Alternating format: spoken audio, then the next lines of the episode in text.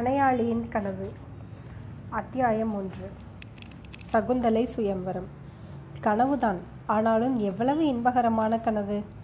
அசோகவனத்தில் இருந்த சீதையிடம் திரிஜடை தான் கண்ட கனவை கூறி வந்தாள்.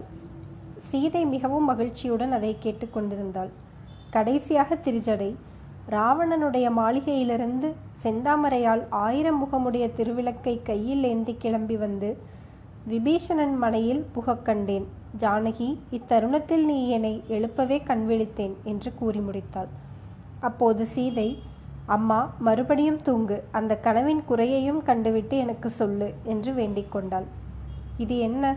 நீர் கூட ராமாயண ஆராய்ச்சியில் இறங்கிவிட்டீரா இல்லை இல்லை. உதாரணத்திற்காகவே மேற்படி சம்பவத்தை குறிப்பிட்டேன். ரகுராமன் கனவிலிருந்து கண் விழித்ததும் ஏறக்குறைய சீதையைப் போலத்தான் ஆதங்கப்பட்டான். மறுபடியும் தூங்க மாட்டோமா?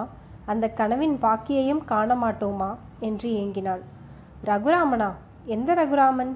ஓஹோ மன்னிக்க வேண்டும். ராமாயணத்தின் கதாநாயகனாகிய ரகுராமன் அல்ல. இவன் கணையாளி K P Raguraman B A கணையாளியா? எந்த கணையாளி? அட உபத்திரவமே. கணையாளி என்றால் அனுமார் ராமனிடமிருந்து வாங்கி சீதையிடம் கொண்டு போய் கொடுத்த கணையாளி அல்ல. இது நான் சொல்லப்போகும் கதை நடந்த ஊர். அந்த ஊருக்கு ஏன் கணையாளி என்று பெயர் வந்தது என்பது வேறு கதை. அதை மற்றொரு சமயம் சொல்லலாம். இப்போது ரகுராமன் கண்ட ரசமான கனவை கூறுகிறேன். சகுந்தலை இது அவளுடைய உண்மையான பெயர் அல்ல மற்றொரு ராமாயண பெயர் வந்தால் வாசகர்களால் தாங்க முடியாது என்று பயந்து நான் மாற்றியிட்ட பெயர். சகுந்தலை ஆற்றங்கரை அரச மரத்தின் அடிக்கிளையில் ஏறி உல்லாசமாய் சாய்ந்து கால்களை தொங்கவிட்டு கொண்டு உட்கார்ந்திருக்கிறாள். அவள் வலது கரத்தில் ஒரு பூமாலை தொங்குகிறது. கே. பி. ரகுராமனும் இன்னும் கலையாளி கிராமத்திலேயே கதாநாயகர்களாவதற்கு தகுதி வாய்ந்தவர்களாயிருந்த இளைஞர்கள் அனைவரும் அந்த மரத்தினடியில் நின்று உட்கார்ந்து நின்று உட்கார்ந்து கொண்டிருந்தார்கள். தெளிவாய் சொன்னால் தோப்பு கரணம் போட்டு கொண்டிருந்தார்கள். சிறிது நேரத்திற்கு பிறகு அவர்கள் ஒவ்வொருவராக களைத்து போய் உட்காரத் தொடங்கினார்கள். ஒருவர் இருவர் மூவர் நால்வர் உட்கார்ந்து விட்டார்கள். ரகுராமனும் வைத்தியநாதனும் மட்டும்தான் பாக்கி. கடைசியில் வைத்தியநாதனும் தோல்வியற்று உட்கார்ந்தான். அப்போது மரத்தின் மீதிருந்த சகுந்தலை குயிலினும் யாழினும் இனிய குரலில் ரகுராமனே ஜெயித்தார். அவருக்கே நான் மாலையிடுவேன் என்று சொல்லிக்கொண்டே மரத்திலிருந்து கீழிறங்கினாள். அப்போது ரகுராமன் அவளுக்கு கை கொடுத்து இறக்கி விடுவதற்காக துள்ளி குதித்து சென்றான். இத்தகைய ரசமான ருசிகரமான நாவிலே ஜலமூறச் செய்யும்படியான இடத்திலேதான் ரகுராமன் கண் விழித்தது. நிதானித்து பார்த்தான். தான் படுக்கையிலிருந்து எழுந்து தாழ்வாரத்தின் தூணையும் கூரை விட்டத்தையும் பிடித்து வண்ணமாய் நிற்பதைக் கண்டான். மறுபடியும் படுத்து தூங்கி அந்த கனவின் குறையையும் காண மாட்டோமாவென்று அவன் உள்ளம் துடிதுடித்தது. ஆனால் பிறகு தூக்கமே வரவில்லை. மனன் எண்ணாததெல்லாம் எண்ணிற்று. இந்த கனவு முதல் நாள் சாயங்காலம் தானும் மற்ற கணையாளி இளைஞர்களும் பேசிக்கொண்டிருந்ததன் பயனே என்பது அவனுக்கு ஞாபகம் வந்தது.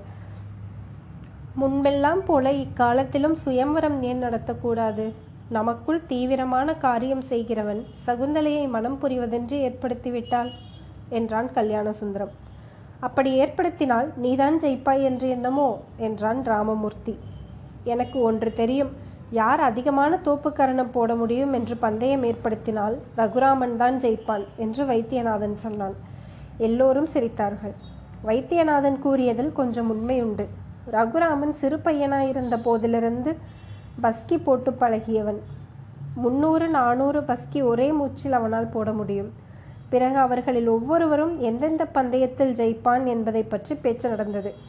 இவ்வாறு தன்னை பரிகாசம் செய்வதற்காக அவர்கள் சொன்னதையே தான் கனவில் செய்ததாக கண்டதை நினைக்க ரகுராமனுக்கு சிறிது நாணமாயிருந்தது. ஆனாலும் என்ன? மற்றவர்களுக்கு அது தெரியப் போவதில்லை. தன் வரையில் மறுபடியும் கண் விழித்தே எழாமல் அந்த கனவு காண்பதிலேயே வாழ்நாள் முழுவதும் கழித்து விட மாட்டோமா? என்று அவனுக்கு தோன்றியது. கணையாளியின் அன்றிரவு ரகுராமனைப் போல் பந்தயத்தில் மற்றவர்களை தோற்கடித்து சகுந்தலையை மனம் புரிவது சம்பந்தமான கனவு கண்டவர்கள் இன்னும் பலருண்டு. வைத்தியநாதன் என்ன கனவு கண்டான் தெரியுமா? அவனும் ராமமூர்த்தி ரகுராமன் முதலியோரும் வரிசையாக இலைகளுக்கு முன்னால் உட்கார்ந்திருந்தார்கள். எதிரில் ஒரு பெரிய அண்டா நிறைய இட்லியும் ஒரு ஜாடி நிறைய எண்ணெயும் மிளகாய் பொடி வகையறாக்களும் வைத்திருந்தன. சகுந்தலை இந்த இட்லிகளை எடுத்து பரிமாற ஆரம்பித்தாள். அருகில் வைத்திருந்த கருப்பு பலகையில் அவர்கள் தின்ற இட்லிகளுக்கு கணக்கு போட்டு வந்தாள். மற்றவர்கள் எட்டு பத்து பதினைந்து பதினெட்டாவது இட்லியில் நின்று விட்டார்கள் ஆனால் வைத்தியநாதனோ மேலே மேலே போய்க் கொண்டிருந்தான்.